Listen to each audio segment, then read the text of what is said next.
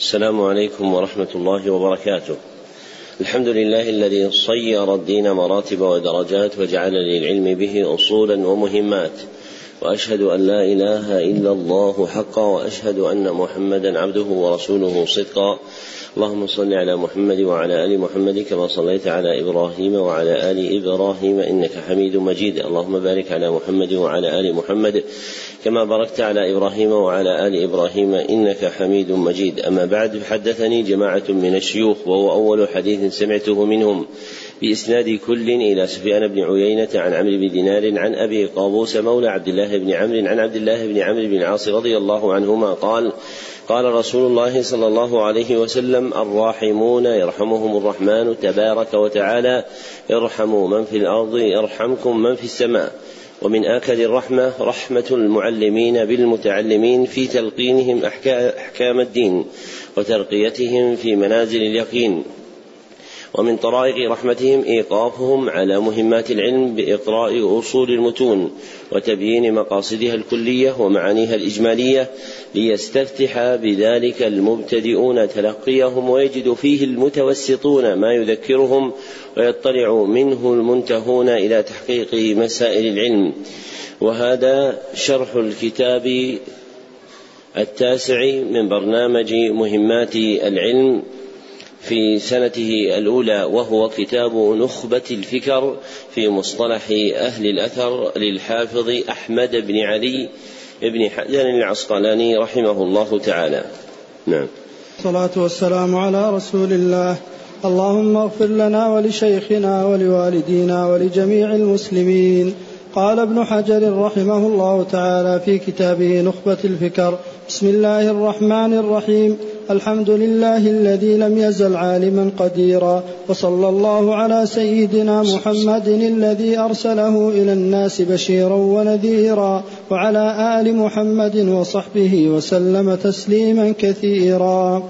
أما بعد فإن التصانيف باصطلاح أهل الحديث قد كثرت وبسطت واختصرت فسألني بعض الإخوان أن ألخص لهم المهم من ذلك فأجبته إلى سؤاله رجاء الاندراج في تلك المسالك. فأقول الخبر إما أن يكون له طرق بلا عدد معين أو مع حصر بما فوق الاثنين أو بهما أو بواحد فالأول المتواتر المفيد للعلم اليقيني بشروطه والثاني المشهور وهو المستفيض على رأي والثالث العزيز وليس شرطا للصحيح خلافا لمن زعمه والرابع الغريب وكلها سوى الأول آحاد وفيها المقبول والمردود لتوقف الاستدلال بها على البحث عن أحوال رواتها دون الأول وقد يقع فيها ما يفيد العلم النظري بالقرائن على المختار. محل عناية المحدثين هي الأخبار المنقولة عن النبي صلى الله عليه وسلم والصحابة والتابعين والخبر مؤلف عندهم من شيئين اثنين. أحدهما سند والآخر متن.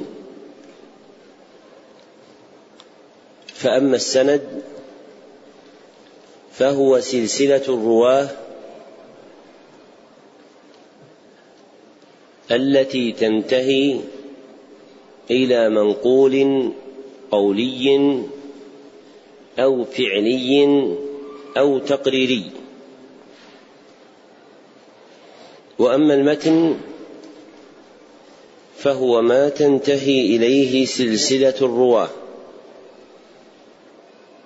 من منقول قولي أو فعلي أو تقريري. والخبر عند المحدثين ينقسم باعتبار طرقه أي أسانيده إلى قسمين اثنين.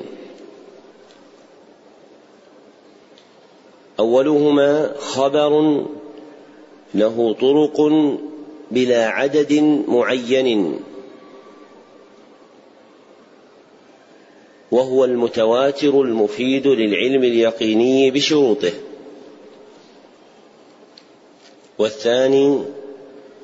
خبر له طرق منحصرة. وهو ثلاثة أنواع. أحدها ما حصر بما فوق الاثنين. ما حصر بما فوق الاثنين. وهو المشهور.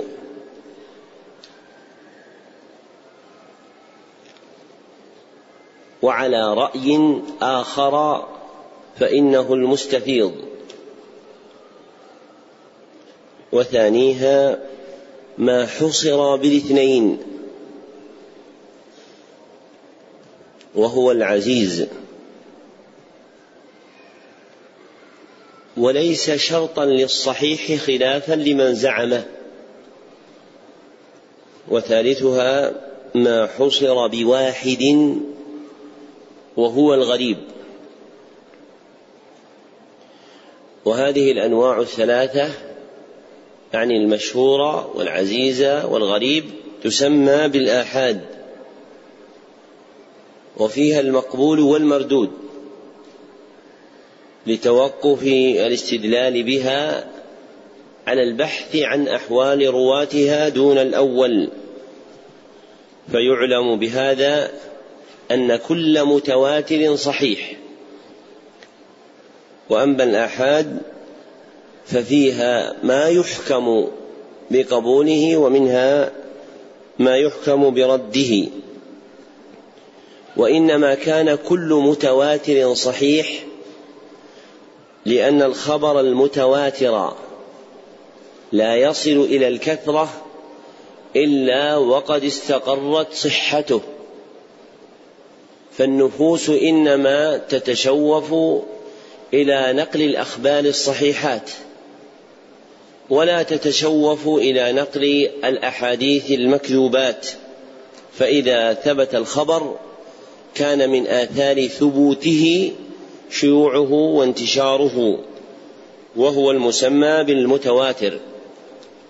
وحديث الآحاد مفيد للعلم النظري بالقرائن التي تحتف بالخبر أو المخبر كما هو اختيار جماعة من المحققين منهم أبو العباس بن تيمية الحفيد وتلميذه ابن القيم وأبو الفضل بن حجر صاحب النخبة. نعم. صلى الله عليكم. ثم الغرابة إما أن تكون في أصل السند أو لا فالأول الفرد المطلق والثاني الفرد النسبي ويقل إطلاق الفرد عليه. الغريب الذي هو من الآحاد نوعان. أحدهما الفرد المطلق وهو ما كانت الغرابة فيه في أصل السند. الفرد المطلق وهو ما كانت الغرابة فيه في أصل السند. والثاني الفرد النسبي وهو ما كانت الغرابة فيه دون سائر وهو ما كانت الغرابة فيه في سائر السند دون أصله وهو ما كانت الغرابة فيه في سائر السند دون أصله وأصل السند هو التابعي للصحابي وأصل السند هو التابعي للصحابي. كما نقله ابن قطلبغا عن شيخه المصنف صاحب النخبة كما نقله ابن قطلبغا عن شيخه المصنف صاحب النخبة فيكون الفرد المطلق ما تفرد به تابعي عن صحابي فيكون الفرد المطلق ما تفرد به تابعي عن صحابي والفرد النسبي ما تفرد به دون التابعي عن شيخه. ما تفرد به من دون التابعي عن شيخه. ويدل عليه قول المصنف الآتي والفرد النسبي إن وافقه غيره فهو المتابع. فالمتابعة واقعة فيه دون المطلق لأنه لم يروه عن الصحابي إلا تابعي واحد. فيبحث له عن شاهد آخر من الصحابة. نعم. صلى الله عليكم. وخبر الآحاد بنقل عدل تام بالضبط متصل السند غير معلل ولا شاذ هو الصحيح لذاته. وتتفاوت رتبته بتفاوت رتبه. وتتفاوت رتبه بتفاوت هذه الأوصاف ومن ثم قدم صحيح البخاري ثم مسلم ثم شرطهما. فإن خف الضبط فالحسن لذاته وبكثرة طرقه يصحح. فإن جمعا فللتردد في الناقل حيث التفرد وإلا فباعتبار إسنادين. تقدم أن أخبار الآحاد فيها المقبول والمردود. وهذا شروع من المصنف في بيانها فالحديث المقبول له قسمان. الأول الحديث الصحيح. والثاني الحديث الحسن. فأما القسم الأول وهو الصحيح فهو نوعان أيضا. أولهما الصحيح لذاته. وإليه أشار المصنف بقوله خبر الآحاد بنقل عدل تام الضبط متصل السند غير معلل ولا شاذ هو الصحيح لذاته. فيكون الصحيح لذاته على ما حكاه المصنف هو ما رواه. عدل تام الضبط. بسند متصل غير معلل ولا شاذ. هو ما رواه. عدل تام الضبط. بسند متصل غير معلل ولا شاذ. ونفي الشذوذ هنا مبني على حقيقته التي استقر عليها الاصطلاح المرتبة على مخالفة الراوي المقبول لمن هو أرجح منه كما سيأتي. ومعنى الشذوذ عند الأوائل أوسع مما استقر عليه الاصطلاح فقد يطلق دون وجود المخالفة. بل على إرادة التفرد المستغرب. فالحد الجامع للشاذ الذي يدخل فيه ما استقر عليه الاصطلاح وغيره أن يقال الحديث الشاذ هو ما رواه راو على وجه يستغرب. هو ما رواه راو على وجه مستغرب. ومنه ما يقبل ومنه ما لا يقبل. وهذا يقتضي قيدا مميزا للمقبول من غيره في حد الصحيح الذي ذكرناه. وهذا القيد هو أن يزاد وصف قادح بعد الشذوذ. إذ ليس كل شذوذ قادح بل من الشذوذ ما هو قادح ومنه ما هو قادح غير قادح. فيقال في الحد هو ما رواه عدل تام الضبط بسند متصل غير معلل ولا شاذ شذوذا قادحا. ولا حاجة إلى هذا القيد في العلة. لأن العلة عند المحدثين قادحة على كل حال. وأما قسمتها إلى قادحة وغير قادحة فهي باعتبار الصورة الظاهرة لا باعتبار الحقيقة الواقعة.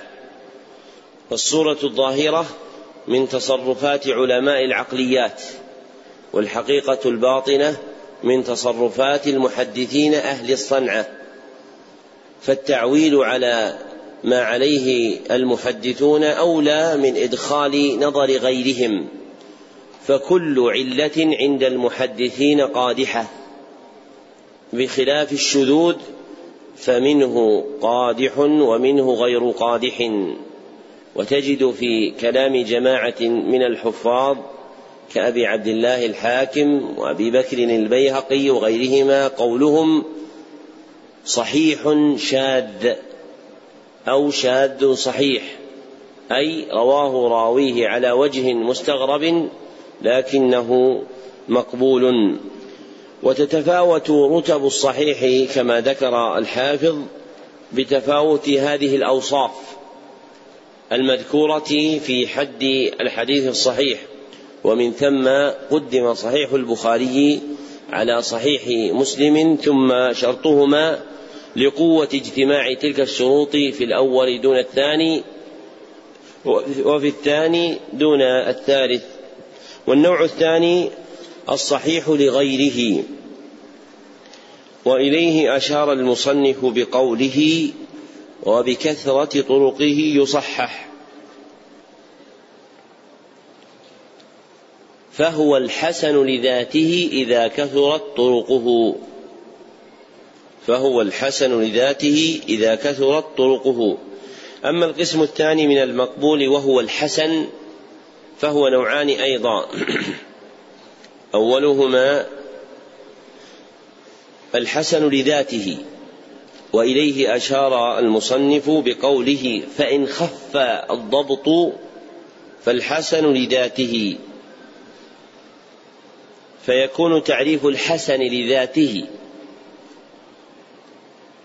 على ما ذكره الحافظ ابن حجر في نخبة الفكر هو ما رواه عدل خف ضبطه بسند متصل غير شاذ ولا معلل هو ما رواه عدل خف ضبطه بسند متصل غير معلل غير شاذ ولا معلل. لكن الصنعاني رحمه الله تعالى أورد على هذا اشكالا في توضيح الأفكار. فقال إن خفة الضبط قدر مشترك بين الراوي المقبول الذي دون راوي الصحيح وبين الراوي المضعف الذي هو قريب من راوي الحسن. وهذا حق فإن خفة الضبط صفة تتردد بين هذا وهذا فيحتاج إلى قيد مخرج لمن خف ضبطه وقبل وإدخال من خف وإخراج لإدخال من خف ضبطه وقبل وإخراج من خف ضبطه ولم يقبل. واضح الإشكال؟ الإشكال أن خفة الضبط وصف متردد بين راويين. أحدهما راو خف ضبطه وحسن حديثه وراو خف ضبطه وضعف حديثه. فإن الضعيف فيه صفة خفة إيش؟ الضبط. وكذلك راوي الحسن فيه صفة خفة الضبط. فيحتاج إلى قيد مفرق بين هذا وهذا واضح؟ طيب ما حله؟ أحسنت نقول إن الحسن لذاته هو ما رواه عدل مقبول خف ضبطه وما رواه عدل مقبول خف ضبطه بسند متصل غير معلل ولا شاذ بسند متصل غير معلل ولا شاذ وما رواه عدل مقبول خف ضبطه بسند متصل غير معلل ولا شاذ. وعلى ما تقدم بيانه من وصف الشذوذ وأن منه ما يقبل وما لا يقبل فلا بد أن يزاد في وصف الشذوذ بقولنا قادح. فيصير تعريف الحديث الحسن لذاته ما رواه عدل مقبول خف ضبطه بسند متصل غير شاذ شذوذا قادحا ولا معللا. والثاني الحسن لغيره. ولم يذكره المصنف رحمه الله هنا. ولكنه قال في موضع متأخر ومتى توبع سيء الحفظ؟ بمعتبر وكذا المستور والمرسل والمدلس صار حديثهم حسنا لا لذاته بل بالمجموع. فيكون الحسن لذاته عند الحافظ ابن حجر. هنا هو حديث سيء الحفظ هو حديث سيء الحفظ والمستور والمرسل والمدلس إذا توبع بمعتبر هو حديث سيء الحفظ والمستور والمرسل والمدلس إذا توبع بمعتبر. والذي تقتضيه صناعة الحدود أن يختصر تعداد أنواع رواته بملاحظة الوصف الذي يجمعهم. والوصف الذي يجمعهم هو هؤلاء ما هو الوصف الذي يجمعهم؟ خفة الضبط وقبول الاعتضاد. خفة الضبط وقبول الاعتضاد. فيقال في حد الحسن لغيره هو ما كان ضعفه خفيفا هو ما كان ضعفه خفيفا واعتضد بما هو مثله أو فوقه هو ما كان ضعفه خفيفا واعتضد بما هو مثله أو فوقه. وهذه التعريفات التي فرغنا منها هي تعريف للصحيح لذاته باعتباره مستقلا وتعريف للصحيح لذاته لغيره باعتباره مستقلا. فيحتاج إلى تعريف يجمع النوعين معا.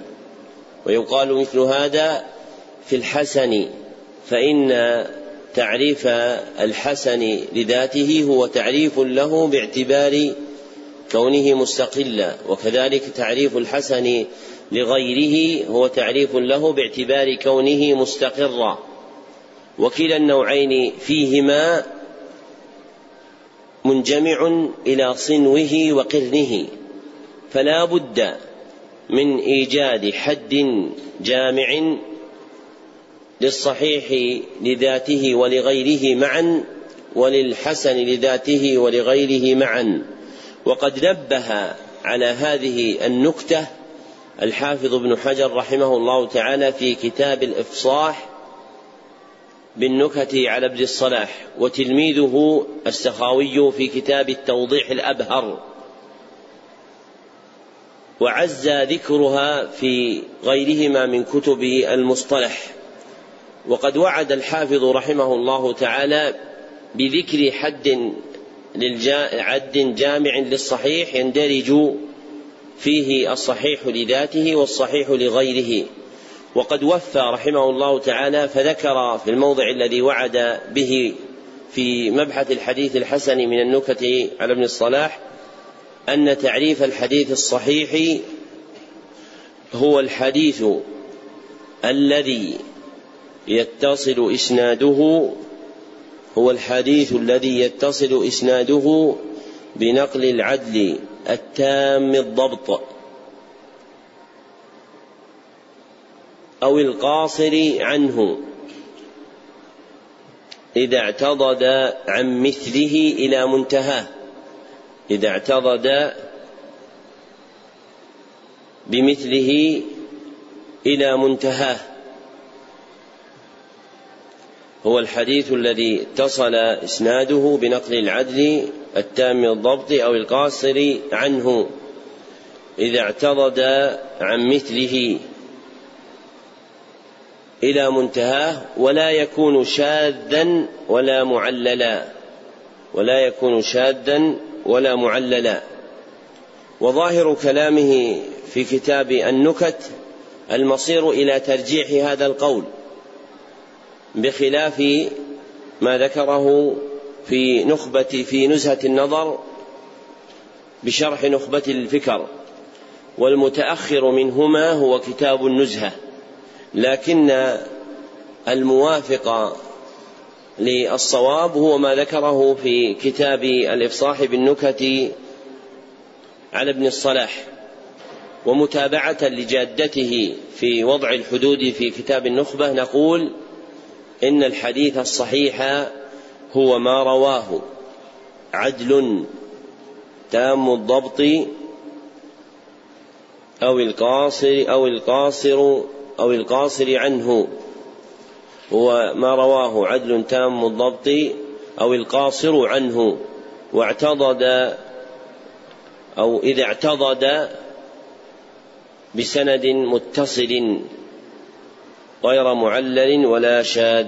ما رواه عدل تام الضبط أو القاصر عنه إذا اعتضد بسند متصل غير معلل ولا شاذ.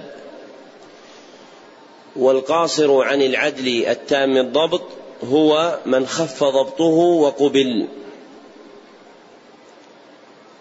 والعاضد له هو ما كان مثله أو فوقه. وعلى ما سبق بيانه فلا بد من تقييد الشذوذ بكونه شذوذا غير قادح. وهذا التعريف يتضمن الحديث الصحيح لذاته والحديث الصحيح لغيره. ويقال أيضا في الحديث الحسن هو ما رواه عدل مقبول خف ضبطه. وما رواه عدل مقبول خف ضبطه. أو القاصر عنه. أو القاصر عنه إذا اعتضد. غير معلل ولا شاذ شذوذا قادحا. والقاصر عن العدل خفيف الضبط المقبول هو من كان ضعفه يسيرا والعاضد له هو ما كان مثله أو فوقه. وهذا التعريف يتضمن الحسن لذاته والحسن لغيره. وإذا جمع الحسن والصحيح فللعلماء مذاهب في توجيه ذلك منها ما قرره الحافظ هنا فقال فإن جمعا فللتردد في الناقل حيث التفرد وإلا فباعتبار إسنادين. ومعنى كلامه رحمه الله أنه إذا جمع الوصفان فقيل في حديث هذا حديث حسن صحيح فإن كان هذا الحديث له سند واحد فإن هذه القولة وقعت لتردد الناقد في ناقل الحديث. أيحكم بحسن حديثه أم بصحته؟ فلوجود التردد قال حسن صحيح.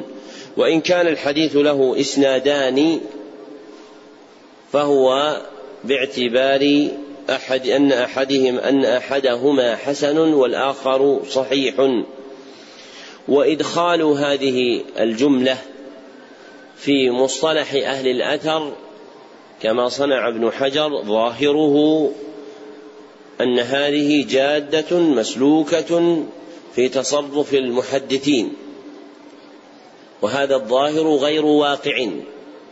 فإن هذا الاصطلاح إنما هو اصطلاح شهره الترمذي واستكثر منه في جامعه ويقل في كلام غيره فهو ألصق باختصاص الاصطلاح بالترمذي منه بعمومه عند أهل الأثر ولعله أدخله على وجه التوسع ولشهرة هذه المسألة.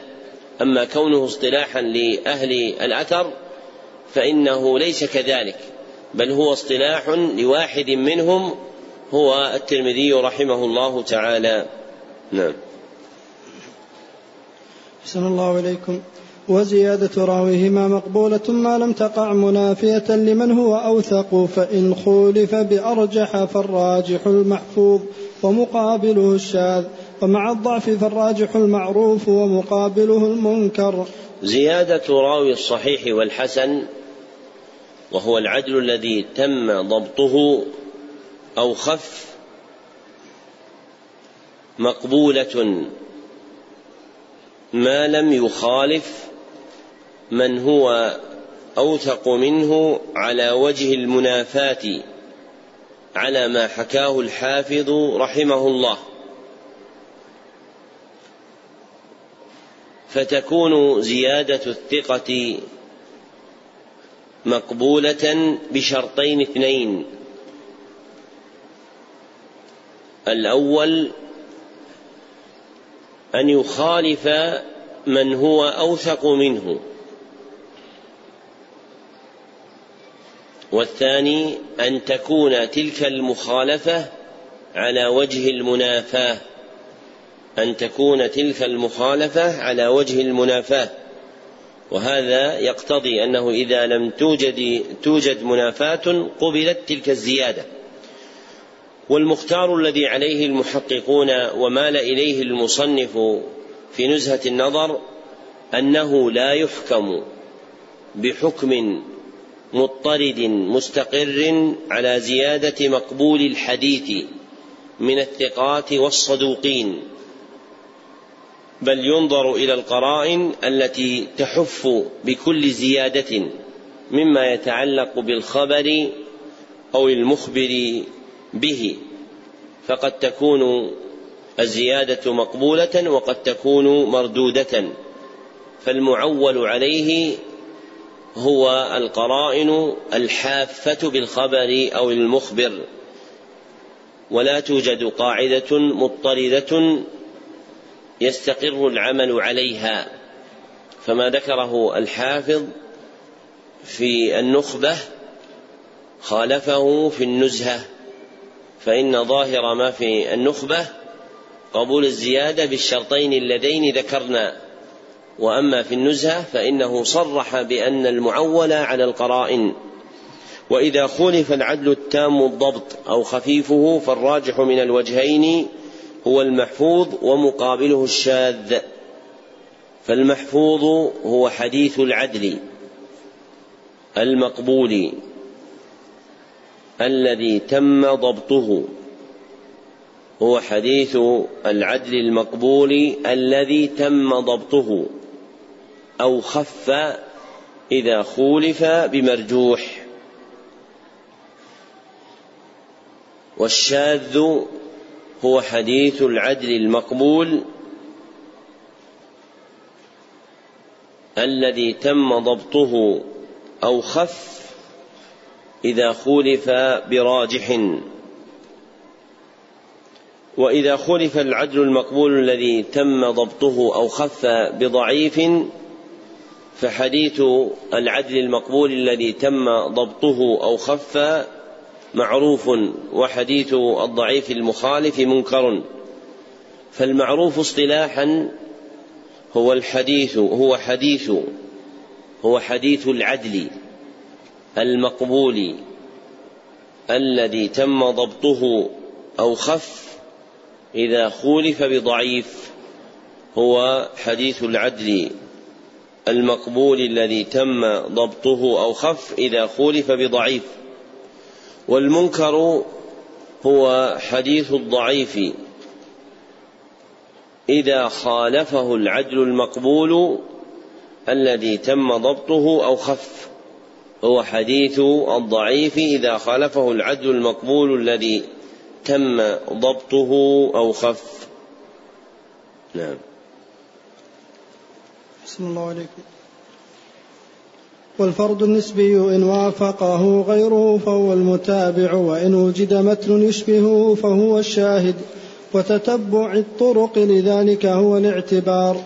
تقدم أن الفرد النسبي هو ما كانت الغرابة فيه في سائر السند دون أصله فلم يتفرد به تابعي. فإن وافق التابعي غيره أو وافق من دونه فذلك هو المتابع. والمتابعة فعله وهي المرادة في الفن. فيقال حينئذ في تعريف المتابعة هي موافقة الراوي غيره في روايته هي موافقة الراوي غيره في روايته عن شيخه أو من فوقه. ويقارنها عندهم الشاهد وهو اصطلاحا متن يروى عن صحابي آخر.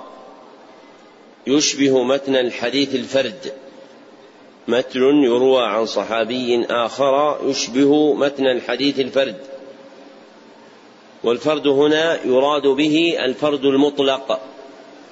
الذي انفرد به تابعي عن صحابي فلا تمكن المتابعة. والاعتبار هو تتبع الطرق للوقوف على المتابعات والشواهد. هو تتبع الطرق للوقوف على المتابعات والشواهد. نعم. صلى الله عليكم ثم المقبول إن سلم من المعارضة فهو المحكم وإن عورض بمثله فإن أمكن الجمع فمختلف الحديث. أو لا وثبت المتأخر فهو الناسخ والآخر المنسوخ وإلا فالترجيح ثم التوقف. بعد أن فرغ المصنف رحمه الله من الحديث المقبول ذاكرا أقسامه باعتبار ثبوته ذكر هنا قسمة الخبر المقبول باعتبار العمل به. فالحديث المقبول باعتبار العمل به ينقسم إلى قسمين. الأول خبر مقبول سلم من المعارضة. خبر مقبول سلم من المعارضة وهو المحكم. والثاني خبر مقبول لم يسلم من المعارضة بل عورض بمثله. وهذا قسمان. أحدهما ما أمكن الجمع بينهما وهو مختلف الحديث. وهو مختلف الحديث. ما أمكن الجمع بينهما وهو مختلف الحديث. فمختلف فمختلف الحديث عندهم هو الجمع بين الأحاديث المتوهم تعارضها. هو الجمع بين الأحاديث المتوهم تعارضها. ولماذا لم نقل الموهم تعارضها؟ الجواب. نعم. أحسنت. وإنما قيل المتوهم تعارضها لأن ذلك واقع في نقد الناقد باعتبار نظره لا باعتبار الأحاديث نفسها. والجمع بين الأحاديث اصطلاحا هو التأليف بين مدلولي حديثين أو أكثر. توهم تعارضها. هو التأليف بين مدلولي, مدلولي حديثين أو أكثر. توهم تعارضها دون تكلف ولا إحداث. دون تكلف ولا إحداث. ومعنى التكلف تحميل النص ما لا يحتمله. ومعنى الإحداث اختراع معنى جديد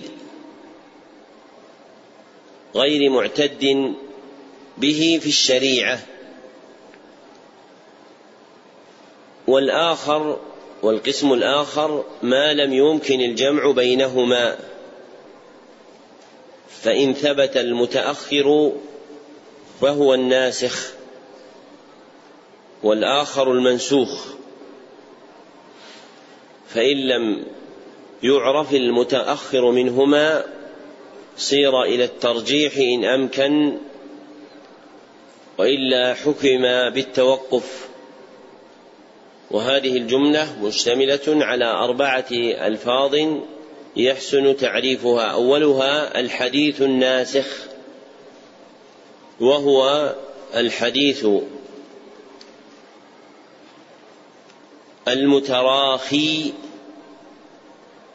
وهو الحديث المتراخي الدال على رفع الخطاب الشرعي. أو حكمه أو هما معا.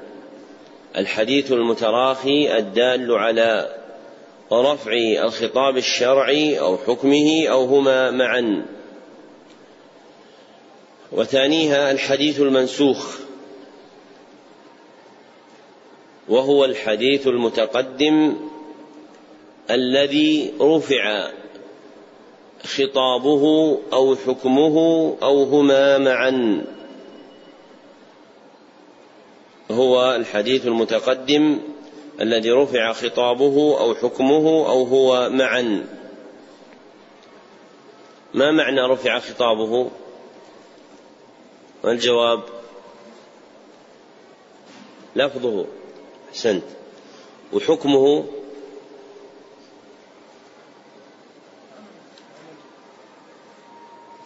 العمل به. أو هما معا. اللفظ والحكم العمل. طيب. رفع العمل كلكم تعرفون أمثلته. لكن هل تعرفون مثالا لرفع اللفظ؟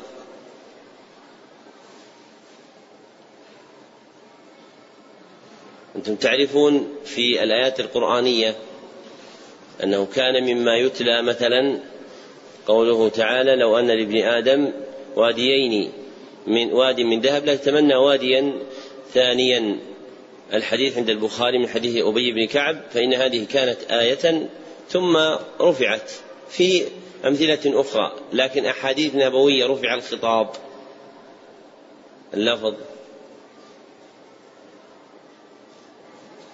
الشيخ والشيخة هذه آية منسوخة ولا حديث منسوخ مرفوع له؟ ها؟ آية. نحن ما نسأل عن الآيات. هذا في علوم القرآن. إحنا في علوم الحديث الآن. آه. إيه؟ أي هذه كلها قرآنية. كلها قرآنية. ها. كلها قرآنية هذه. كان مما يتلى من القرآن. كلها قرآنية. ها يا أخي اللي في الأخير. أنت نعم. الذي التفت نعم.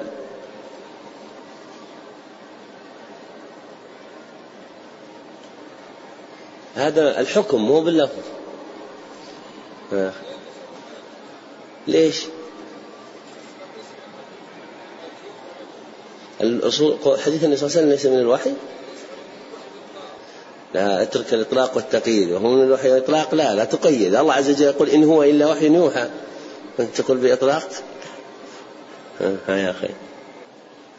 طيب كيف هذا؟ إيه هم لكن النبي صلى الله عليه وسلم لا. ها يا أهل الرياض. آخر, آخر واحد. خلوا من الكويت وحاضر درس الرياض ها. أحسنت. هذا المثال. هذه فائدة تستحق الرحلة هو جزاه الله خير رحل من الكويت حضرها في الرياض. ويخبركم يا أهل المدينة. يقول أن المثال على ذلك محوه صلى الله عليه وسلم لاسمه الشريف مع وصفه محمد رسول الله في قصة كتابة صلح الحديبية. فإنه لما كتب علي محمد رسول الله قال سهيل بن عمر لا نعرف رسول الله اكتب اسمك الذي نعرفك به. فأبى علي أن يكتب كما أمره النبي صلى الله عليه وسلم فأخذ النبي صلى الله عليه وسلم الكتاب ومحى ذلك. فهذا حديث رفع خطابه ولا أعرف له مثالا آخر والذي يجد ذكرا لهذه المسألة أو مثال يفيدنا بها جزاكم الله خيرا. وثالثها الترجيح بين الأحاديث وهو اصطلاحا تقديم حديث مقبول على مثله. تقديم حديث مقبول على مثله لتعذر الجمع. بدليل هو تقديم حديث حديث مقبول على مثله لتعذر الجمع بدليل يعني دل على التقديم. ورابعها التوقف في الأحاديث وهو اصطلاحا منع تقديم حديث مقبول على مثله لتعذر الجمع وخفاء دليل التقديم. منع تقديم حديث مقبول على مثله لتعذر الجمع وخفاء دليل التقديم. نعم. أحسن الله عليكم.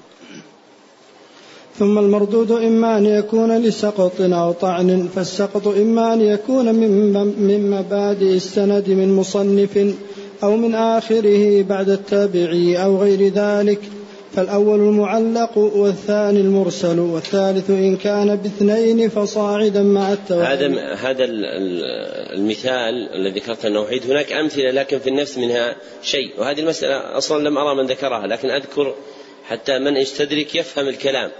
هناك الأحاديث التي فيها أنه صلى الله عليه وسلم أقسم بغير الله مثل أفلح وأبيه. فإن هذه عند من يمنع القسم ويرى أنها قسما تكون من جنس ما رفع خطابه كما رفع حكمه. لكن في هذه الأحاديث نظر من جهتين إحداهما من جهة الرواية في ثبوت تلك الفاظ والآخر من جهة الدراية في كونها أيمانا أصلا. نعم. أحسن الله عليكم. والثالث إن كان باثنين فصاعدا مع التوالي فهو المعضل وإلا فالمنقطع ثم قد يكون واضحا أو خفيا. فالأول يدرك بعدم التلاقي ومن ثم احتيج إلى التأريخ والثاني المدلس ويرد بصيغة تحتمل اللقي كعن وقال وكذا المرسل الخفي من معاصر لم يلق من حدثه عنه. ثم بعد أن فرغ المصنف رحمه الله من بيان ما يتعلق بالحديث المقبول شرع يبين ما يتعلق بالحديث المردود ولم يعرفه. رحمه الله استغناء بظهور تعريفه من مقابله وهو الحديث المقبول بقسميه الصحيح والحسن. وعلى هذا فيكون الحديث المردود هو الحديث الذي فقد شرطا من شروط القبول. هو الحديث الذي فقد شرطا من شروط القبول. والمقصود بالمردود الحديث الضعيف الذي تندرج تحته جميع الأفراد كالمرسل والمنقطع والمعضل والمتروك والموضوع وغيرها. والحديث المردود قسمان. أحدهما ما رد لسقط والآخر ما رد لطعن. أحدهما ما رد لسقط والآخر ما رد لطعن. والمردود بالسقط ثلاثة أقسام. الأول أن يكون السقط من مبادئ السند من مصنف. أن يكون السقط من مبادئ السند من مصنف أي من أوله. وهذا هو المعلق. ويقال في تعريف المعلق بعبارة أوضح هو ما سقط من مبتدأ إسناده فوق المصنف راو أو أكثر هو ما سقط من مبتدأ إسناده فوق المصنف راو أو أكثر. والثاني أن يكون السقط في آخر السند بعد التابعي. أن يكون السقط في آخر السند بعد التابعي وهذا هو المرسل. ويقال في تعريف المرسل هو ما سقط آخر إسناده هو ما سقط من آخر إسناده بعد التابعي راو أو أكثر هو ما سقط من إسناده بعد التابعي. هو ما سقط من آخر إسناده بعد التابعي راو أو أكثر. وبعبارة أوضح هو ما أضافه التابعي إلى النبي صلى الله عليه وسلم. وما أضافه التابعي إلى النبي صلى الله عليه وسلم. الإخوان اللي حضروا قبل في الرياض ذكرنا ضابطا فيه معنى المرسل وحكمه وحكمه. ما هو؟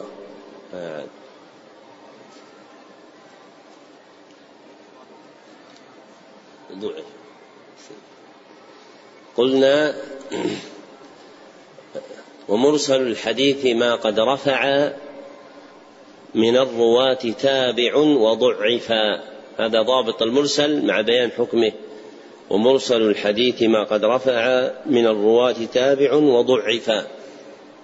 والثالث أن يكون السقط بين أوله وآخره. أن يكون السقط بين أوله وآخره. فإن كان باثنين فصاعدا مع التوالي فهو المعضل. فإن كان السقط باثنين فصاعدا مع التوالي فهو المعضل وإلا فهو المنقطع. ويقال في تعريف المعضل هو ما سقط فوق مبتدا إسناده راويين أو أكثر مع التوالي. هو ما سقط فوق مبتدا إسناده راويين أو أكثر مع التوالي ويقال في تعريف المنقطع هو ما سقط فوق مبتدا إسناده راو أو أكثر لا على التوالي غير صحابي وما سقط فوق مبتدا إسناده راو أو أكثر لا على التوالي غير صحابي. والمقصود بمبتدأ إسناده شيخ المصنف لأنه إذا سقط شيخ المصنف سمي معلقا سمي معلقا وقولنا لا على التوالي ليخرج المعضل وقولنا غير صحابي ليخرج المرسل. والسقط في السند يكون واضحا وخفيا كما ذكر المصنف. فالأول يدرك بعدم التلاقي. ومن ثم ومن ثم احتيج إلى التاريخ الذي يعرف به موت راو وميلاد آخر روى عنه. وأما الخفي فهو نوعان اثنان. أولهما المدلس المدلس أولهما المدلس وهو ما كان السقط فيه بين أول السند وآخره وما كان السقط فيه بين أول السند وآخره خفيا بصيغة تحتمل اللقي وما كان السقط فيه بين أول السند وآخره خفيا بصيغة تحتمل اللقي كعن وقال على ما ذكره الحافظ رحمه الله. فاسم الحديث المدلس مخصوص عندهم بالسقط على الصورة المذكورة. يعني هذا الحد في تعريف إيش؟ الحديث المدلس. وليس في تعريف التدريس. وليس في تعريف التدريس. ففرق بينهما. فإن من أنواع التدريس تدريس الشيوخ وهذا لا يكون داخلا في مثل هذا الحد. فما هو تعريف التدريس نحن فرغنا من تعريف المدلس الحديث المدلس. فما هو تعريف التدليس؟ آه السعيد إيش؟ إخفاء عيب في الرواية. أيوة كمل. أنت أكيد ما كملت الدروس في الرياض عشان كذا ما كملت التعريف. يا أخي على وجه يوهم. أحسن. التدليس اصطلاحا هو إخفاء عيب في الرواية على وجه يوهم ألا عيب فيها. إخفاء عيب في الرواية على وجه يوهم ألا عيب فيها. كما يفهم ذلك من مختصر الجرجاني وشرح ملا حنفي عليه المسمى بالديباج. هذه الفائدة العزيزة لا توجد إلا في هذين الكتابين مع تأليف عبارتهما على ما ذكرت لكما. لكن يفهم هذا من عبارتهما. والآخر من السقط الخفي هو المرسل الخفي وهو حديث معاصر لم يلقى من حدث عنه. هو حديث معاصر لم يلقى من حدث عنه. هذا تعريف المرسل الخفي.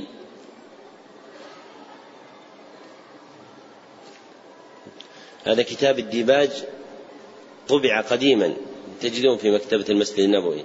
وفيه فوائد لأن الجرجاني كان من رؤوس علماء العقليات.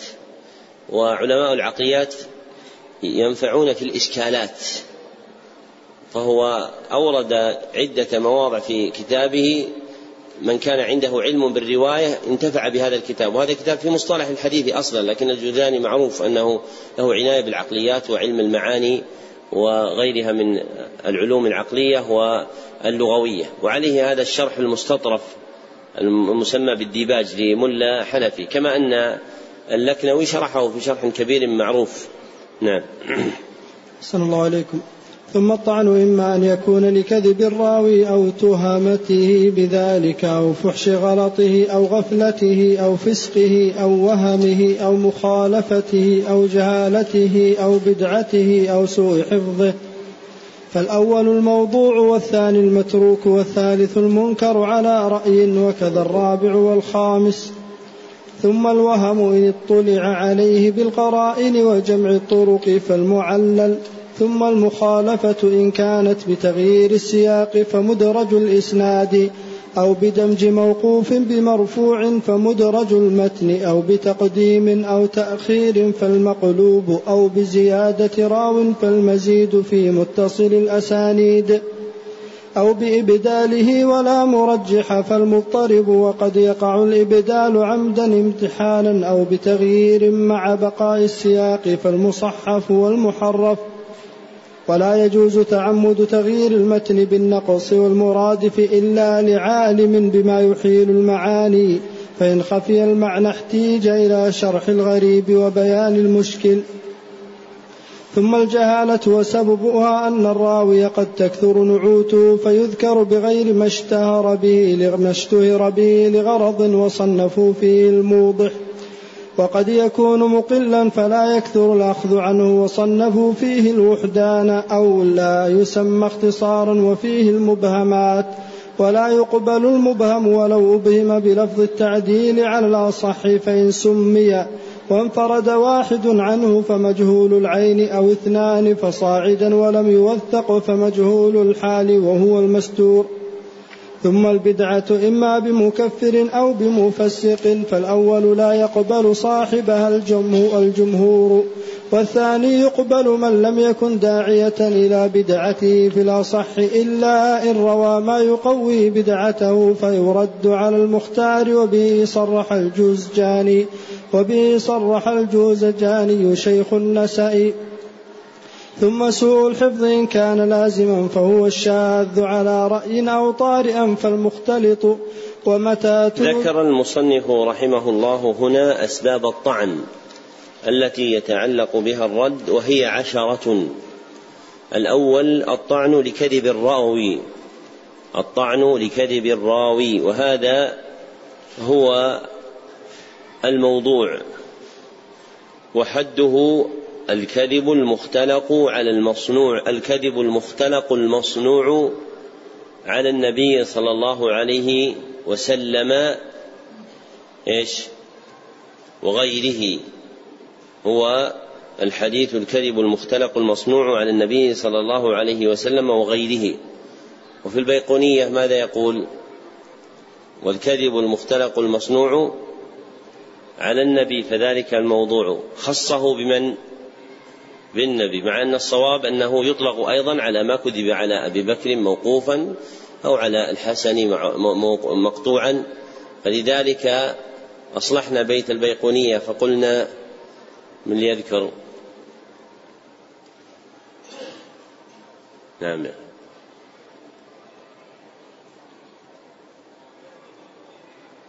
أحسنت. قلنا والكذب المختلق المصنوع على النبي وغيره الموضوع. والثاني الطعن لتهمة الراوي. وهذا هو المتروك. وتعريفه هو الحديث الذي يرويه متهم بالكذب. هو الحديث الذي يرويه متهم بالكذب. والراوي المتهم متهم بالكذب هو من اتصف بأحد وصفين والراوي المتهم بالكذب هو من اتصف بأحد وصفين. أولهما أن يظهر كذبه في حديث الناس دون حديث النبي صلى الله عليه وسلم. والثاني ألا يروى ذلك الحديث الذي حدث به إلا من جهته الا يروى ذلك الحديث الذي حدث به إلا من جهته ويكون مخالفا لقواعد الشرع.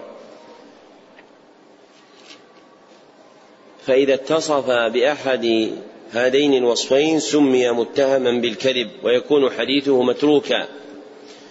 وهذه المسألة من ذخائر نزهة النظر فإنه تفرد بذكرها في تبيين حقيقة المتهم بالكذب بما حاصله ما ذكرت لك. وهناك راو آخر محكوم عليه بالضعف. يكون حديثه متروكا وهو ما ذكره البيقوني بقوله متروكه ما واحد به انفرد وأجمعوا لضعفه فهو كرد. ويوجد في الأنهار ما لا يوجد في البحار.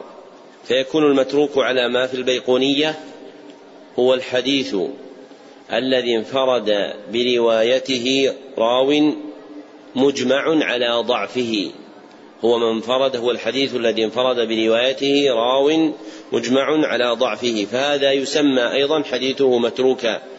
فإذا جمعنا ما في النخبة إلى ما في البيقونية صار الحديث المتروك هو الحديث الذي يرويه راو متهم بالكذب أو راو مجمع على ضعفه.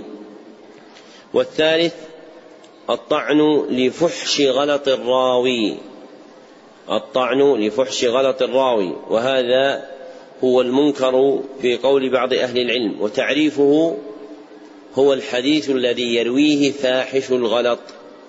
هو الحديث الذي يرويه فاحش الغلط والغلط هو الخطأ وفحشه هو كثرته ويوصف الراوي بفحش الغلط إذا كان جانب خطئه أكثر من صوابه أو هما متساويان ويوصف الراوي بفحش الغلط إذا كان جانب خطئه أكثر من صوابه أو هما متساويان. وأما مجرد وقوع الخلط الغلط فإن الإنسان لا ينفك من ذلك.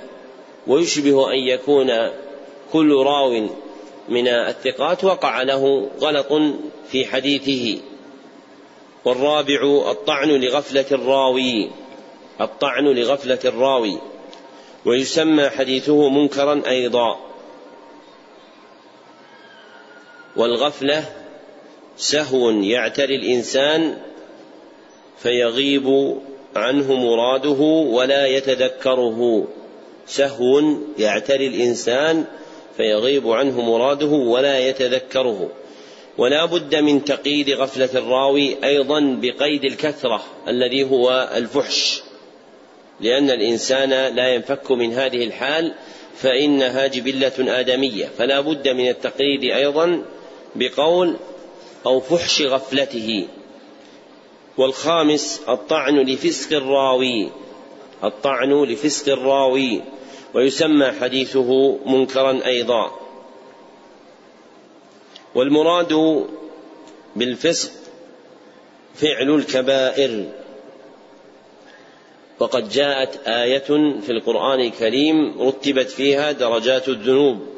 وهي قول الله عز وجل وكره إليكم الكفر والفسوق والعصيان فانتظم في هذه الآية أنواع الذنوب الثلاثة. فأولها الذنوب المكفرة. وإليها أشير بقوله تعالى إيش؟ الكفر والثاني الذنوب العظيمة التي ليست بمكفرة. وأشير إليها بقوله تعالى الفسوق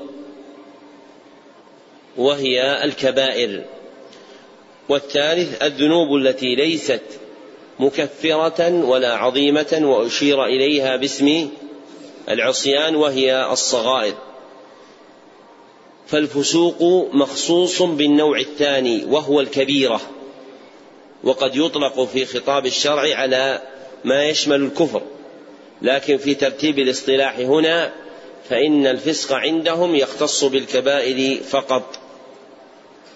فيكون الراوي الفاسق هو الراوي المواقع. ليش؟ لكبيرة أو أكثر. ما هو تعريف الكبيرة؟ ما الجواب؟ نعم. ما توعد عليه ما توعد عليه بلعن في الدنيا أو في الآخرة. طيب. أخي إيش؟ واستوجب عقوبة خاصة ها؟ ما رتب رتب عليه الشرع عقوبة خاصة. يعني ما رتب عليه عقوبة خاصة التي تسمى بالحد أو إيش قال الأخ أو وعيد في الآخرة أو لعن أو نفي الإيمان أو إيش؟ أو طرد من رحمة الله أو عدم دخول الجنة أو دخول النار فهل رأيتم حدا أطول من هذا الحد؟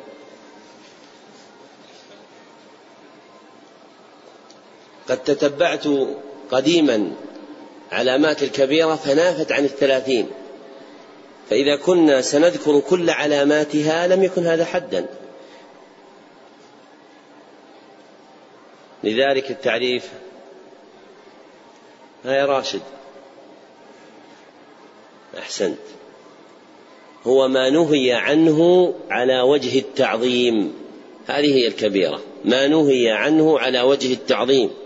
فإن الله يقول إن تجتنبوا كبائر ما تنهون عنه فهو منهي عنه مكبر يعني معظم. كيف يعظم؟ بماذا؟ بالعلامات التي ذكرتم بعضها. وهذا التعظيم يكون تارة بالنظر إلى ذاته وتارة يكون بالنظر إلى فاعله على ما هو مبين في محله. وقد ذكر الحافظ أن حديث الفاسق يسمى منكرا. أيضا. وعلى ما تقدم فإن الحديث المنكر اصطلاحا هو اكتبوا هو الحديث الذي يرويه. من فحش غلطه. أو فحشت غفلته. أو ظهر فسقه. هو الحديث الذي يرويه من فحش غلطه أو فحشت غفلته أو ظهر فسقه. فيعم حديث هؤلاء جميعا. والسادس الطعن لوهم الراوي. الطعن لوهم الراوي. رحمك الله. والوهم هو الغلط. ومعناه هنا أن يروي الحديث أن يروي الراوي الحديث على وجه متوهم لا حقيقة له في نفس الأمر. أن يروي الراوي الحديث على وجه متوهم لا حقيقة له في نفس الأمر والوهم نوعان. أحدهما وهم ظاهر لا يحتاج فيه للاطلاع على القرائن ولا جمع الطرق. وهم ظاهر لا يحتاج فيه للاطلاع على القرائن ولا جمع الطرق. والثاني وهم خفي. وهو ما يحتاج فيه إلى الاطلاع على القرائن وجمع الطرق ويسمى المعلل. فيكون الحديث المعلل اصطلاحا هو الحديث الذي اطلع على وهم راويه بالقرائن وجمع الطرق. هو الحديث الذي اطلع على وهم راويه بالقرائن وجمع الطرق. والسابع الطعن لمخالفة الراوي غيره. وهي ستة أنواع. أولها مخالفة بتغيير سياق الإسناد. مخالفة بتغيير سياق الإسناد وتسمى مدرج الإسناد. وثانيها مخالفة بدمج موقوف بمرفوع. وتسمى مدرج المتن وثالثها مخالفة بتقديم أو تأخير وتسمى المقلوب ورابعها مخالفة بزيادة راو وتسمى المزيد في متصل الأسانيد وخامسها مخالفة بإبدال راو ولا مرجح. وتسمى المضطرب. وسادسها مخالفة بتغيير حروف مع بقاء السياق. وتسمى المصحف والمحرف. وعلى ما ذكره المصنف رحمه الله تعالى يمكن تعريف هذه الأنواع فنقول الحديث المدرج هو الحديث الذي خالف فيه الراوي غيره بتغيير سياق الإسناد. هو الحديث الذي خالف فيه الراوي غيره بتغيير سياق الإسناد أو دمج موقوف بمرفوع. وبعبارة أوضح هو الحديث الذي أدرج فيه ما ليس منه. هو الحديث الذي أدرج فيه ما ليس منه. والمقلوب هو الحديث الذي خالف فيه الراوي غيره بتقديم أو تأخير. هو الحديث الذي خالف فيه الراوي غيره بتقديم أو تأخير. وبعبارة أوضح هو الحديث الذي وقع فيه الإبدال. هو الحديث الذي وقع فيه الإبدال. والمزيد في متصل الأسانيد هو الحديث الذي خالف فيه الراوي غيره بزيادة راو. هو الحديث الذي خالف فيه الراوي غيره بزيادة راو. والمضطرب هو الحديث الذي خالف فيه الراوي غيره بإبدال راو ولا مرجح. هو الحديث الذي خالف فيه الراوي غيره بإبدال راو ولا مرجح. وبعبارة أوضح هو الحديث الذي روي على وجوه مختلفة متساوية. هو الحديث الذي روي على وجوه مختلفة متساوية. والمصحف والمحرف هو الحديث الذي خالف فيه الراوي غيره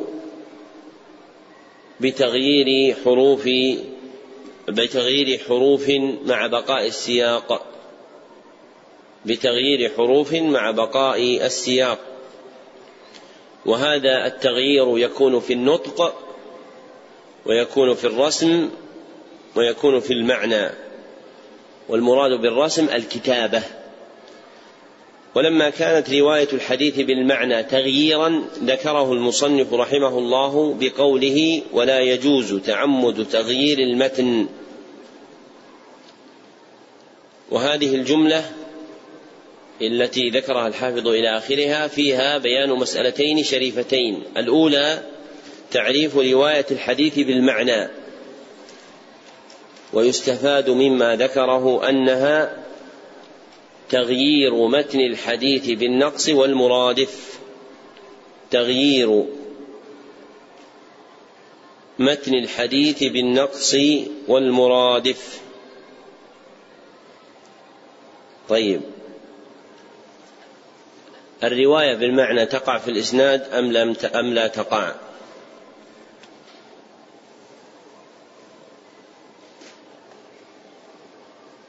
ها يا أخي. لا تقع. ها. تقع. اللي هنا يقول تقع. مثل إيش؟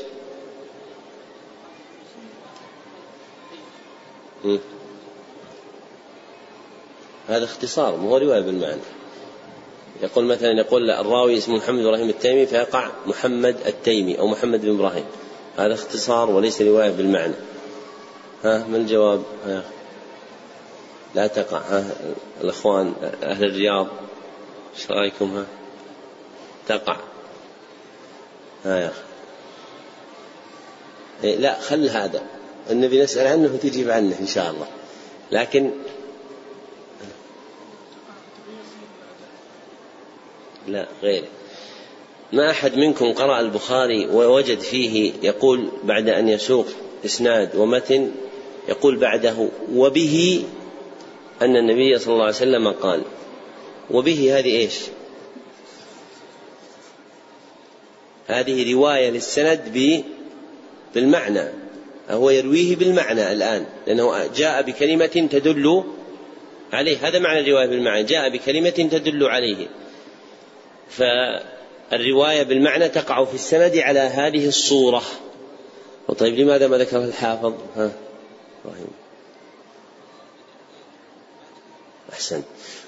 وإنما لم يذكره الحافظ لأمرين أحدهما ندرة ذلك والآخر عدم تأثيره.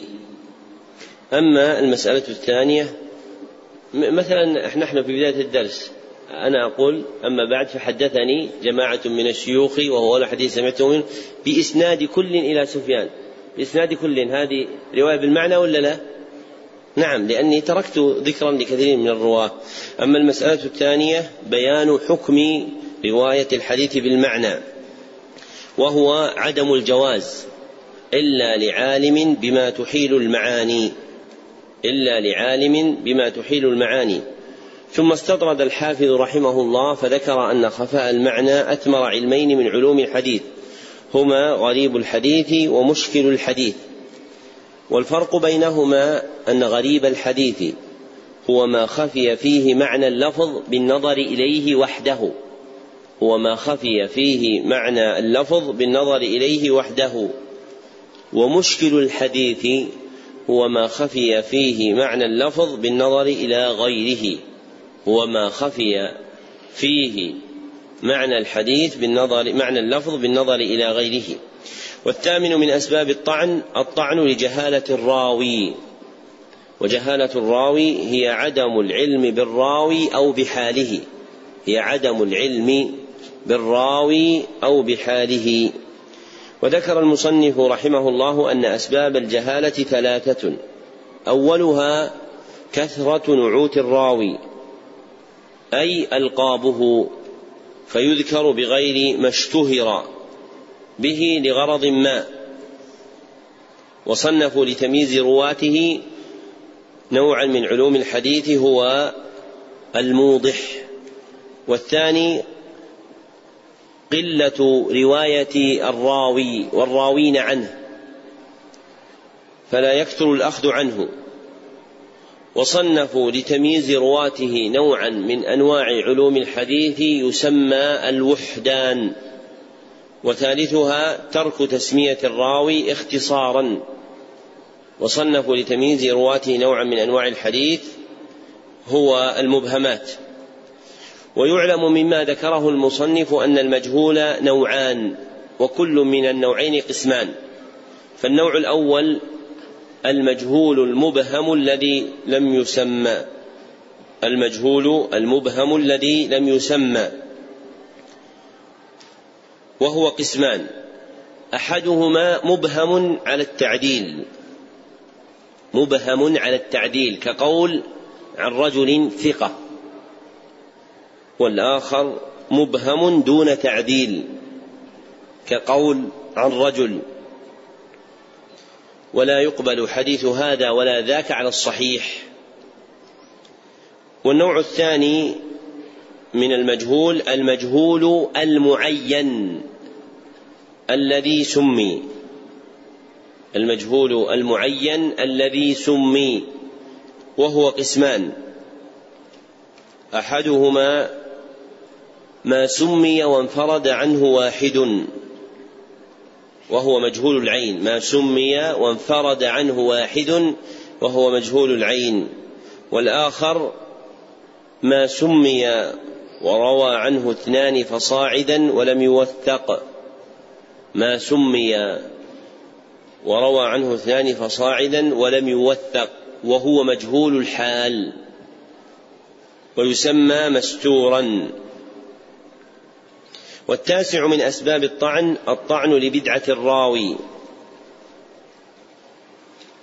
والبدعة شرعا هي ما أحدث في الدين مما ليس منه بقصد التقرب مع الالتزام. هي ما أحدث في الدين مما ليس منه بقصد التقرب مع الالتزام. وهي على ما ذكره المصنف نوعان. أولهما بدعة بمكفر. ولا يقبل حديث صاحبها الجمهور. وثانيهما بدعة بمفسق.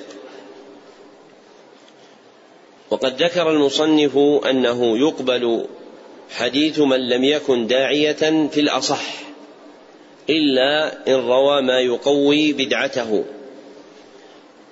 فمذهب المصنف رحمه الله أن من كان مبتدعا ببدعة غير مكفرة فإنه يقبل حديثه بشرطين اثنين. أحدهما ألا يكون داعية إلى بدعته والآخر ألا يكون ما رواه مقويا لها ألا يكون ما رواه مقويا لها والمختار أن من وصف ببدعة غير مكفرة فيكفي في قبول روايته ما يكفي في قبول رواية غيره من العدالة والضبط. كما اختاره جماعة من المحققين منهم أحمد ابن محمد شاكر الحسيني وعبد الرحمن بن يحيى المعلم رحمهما الله وهو الذي يدل عليه تصرف البخاري ومسلم. والعاشر من أسباب الطعن الطعن لسوء حفظ الراوي. الطعن لسوء حفظ الراوي. وسوء الحفظ هو رجحان خطأ الراوي على إصابته. رجحان خطأ الراوي على إصابته. وهو نوعان.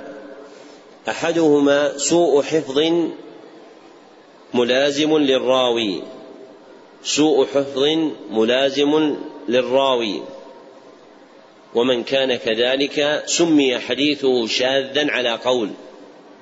سمي حديثه شاذا على قول فيكون حد الشاذ هنا الحديث الذي يرويه من وصف بسوء الحفظ الحديث الذي يرويه من وصف بسوء الحفظ. والآخر سوء حفظ طارئ على الراوي سوء حفظ طارئ على الراوي وهذا هو المختلط فإنه كان ضابطا لمحفوظه ثم تغير وطرأ عليه سوء الحفظ وسمي مختلطا. ولما فرغ المصنف من عد أسباب الرد بسقط أو طعن نبه على ما يتقوى إذا توبع بمعتبر من الأنواع المتقدمة وهو حديث سيء الحفظ والمستور والمرسل والمدلس. فيصير حديث هؤلاء حسنا لا لذاته بل بالمجموع وهذا هو الحسن لغيره كما تقدم. والمعتبر هو من كان ضعفه خفيفا. نعم. الله عليكم. ومتى توبع سيء الحفظ بمعتبر؟ ثم, ثم الإسناد. هذه شرحناها آخر شيء. ثم الإسناد. ما قرأتها؟ اقرأتها ومتى توبع سيء الحفظ بمعتبر وكذا المستور والمرسل والمدلس صار حديثهم حسنا لا لذاته بل بالمجموع. نعم الأخ قرأها لأنه وإن شرحناها. ما ينبغي يتساهل في هذا إذا الشيخ أو المعلم يعني سبق ذهنه ظنها مقروءة ثم شرحناها تتجاوز ويقال خلاص شرحتموها. لا لا بد من قراءتها لأن حقيقة قراءة الكتاب أن تقرأه جميعه على المصنف على المعلم. نعم. ثم الإسناد إما أن ينتهي إلى النبي صلى الله تعالى عليه وسلم تصريحا أو حكما من قوله أو فعله أو تقريره أو إلى الصحابي كذلك وهو من لقي النبي صلى الله عليه وسلم هذا ذكرني للفائدة استطرادة للتنبيه. أن الناس صاروا يضربون خط عشواء في قراءة الكتب. فيقول أحدهم قرأت البخاري على شيخ ويكون قد قرأه على صفة محدثة ليست هي طريقة من سبق وهو أن يحذف الأسانيد فيقرأ من الصحابي فيأتي إلى صحيح البخاري نفسه فيقول عن عمر أن النبي صلى الله عليه وسلم قال إنما الأعمال بالنيات ويقرأ تمام المتن ويترك الأسانيد ثم يقول قرأت البخاري على الشيخ هذا كذب ولا يجوز فإذا أراد أن يقرأ على هذه الصفة يقرأ مختصر البخاري. والناس في قراءة الكتب الآن صاروا يدخلون ما ليس منها كما تجدون بعض المحققين يزيد عبارات يضعها بين قوسين ثم تقرأ. والأدب مع المصنف أن لا تقرأ لأنها ليست من كلامه فهي مدخلة فيه فلا تقرأ منسوبا إليه شيئا أدخل في كتابه ولا تخرج من كتابه شيئا هو فيه. نعم. صلى الله عليكم. وهو من لقي النبي صلى الله تعالى عليه وعلى آله وسلم مؤمنا به ومات على الإسلام ولو تخللت ردة في الأصح أو إلى التابعي وهو من لقي الصحابي كذلك. فالأول المرفوع والثاني الموقوف والثالث المقطوع ومن دون التابعي فيه مثله. ويقال للأخيرين الأثر والمسند مرفوع صحابي بسند ظاهره الاتصال ذكر المصنف رحمه الله تعالى هنا أقسام الحديث باعتبار من يضاف إليه. وهو ثلاثة أقسام.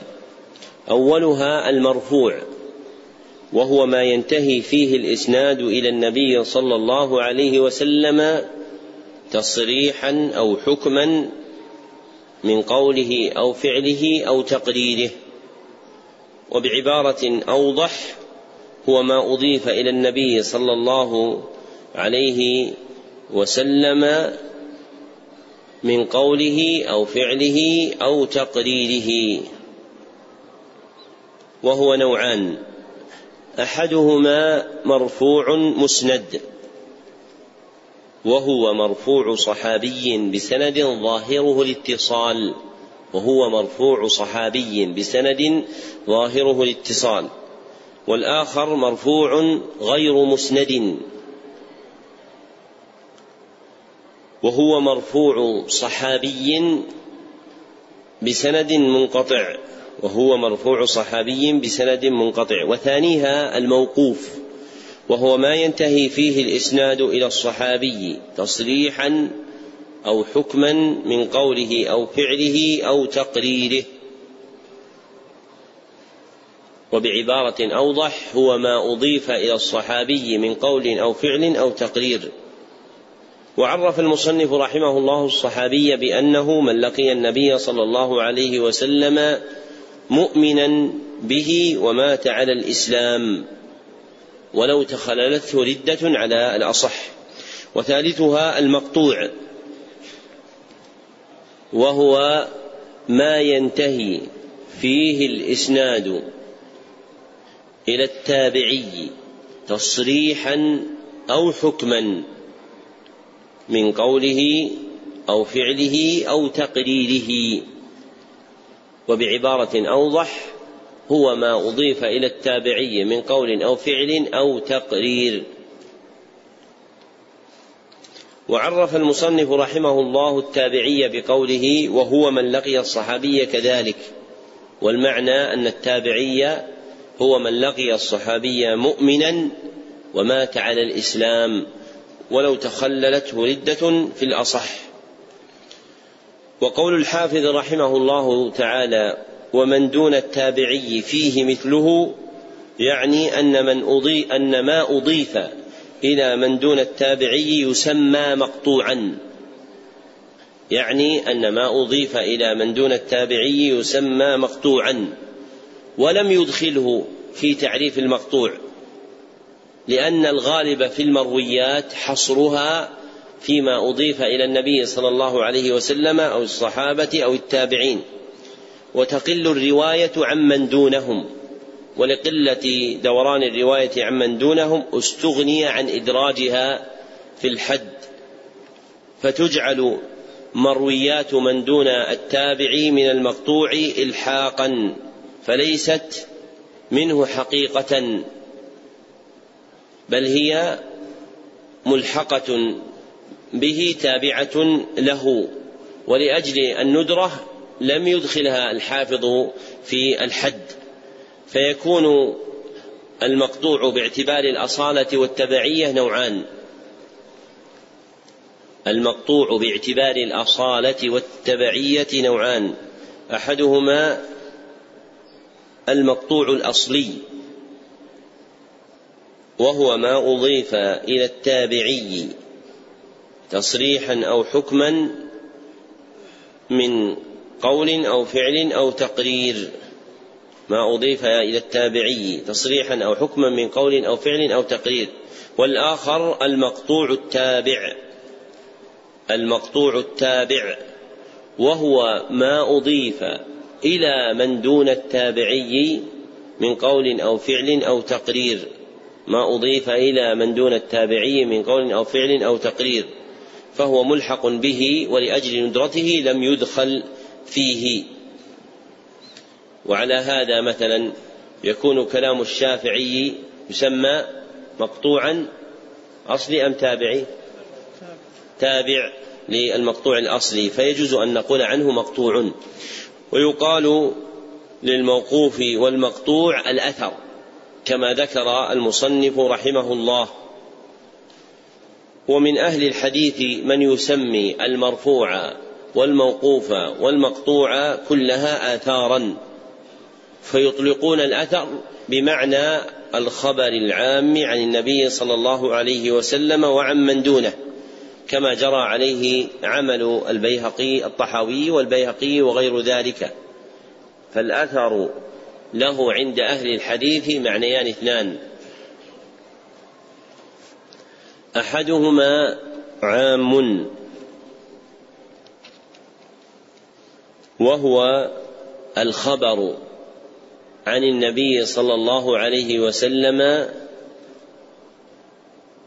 وعمن دونه من صحابي وتابعي. فيسمى المرفوع والموقوف والمقطوع كلها آثارا. والثاني خاص. والمراد به خبر الصحابي والتابعي. فيسمى الموقوف والمقطوع اثرا دون المرفوع. فيسمى الموقوف والمقطوع اثرا دون المرفوع. وهذا آخر هذا وهذا آخر شرح هذه الجملة من نخبة الفكر على نحو مختصر يبين مقاصده الكلية ويوقف على معانيه الإجمالية. اللهم إنا نسألك علما في المهمات ومهما في المعلومات. وبالله التوفيق. ونستكمل الدرس بعد صلاة المغرب بإذن الله تعالى. والحمد لله رب العالمين.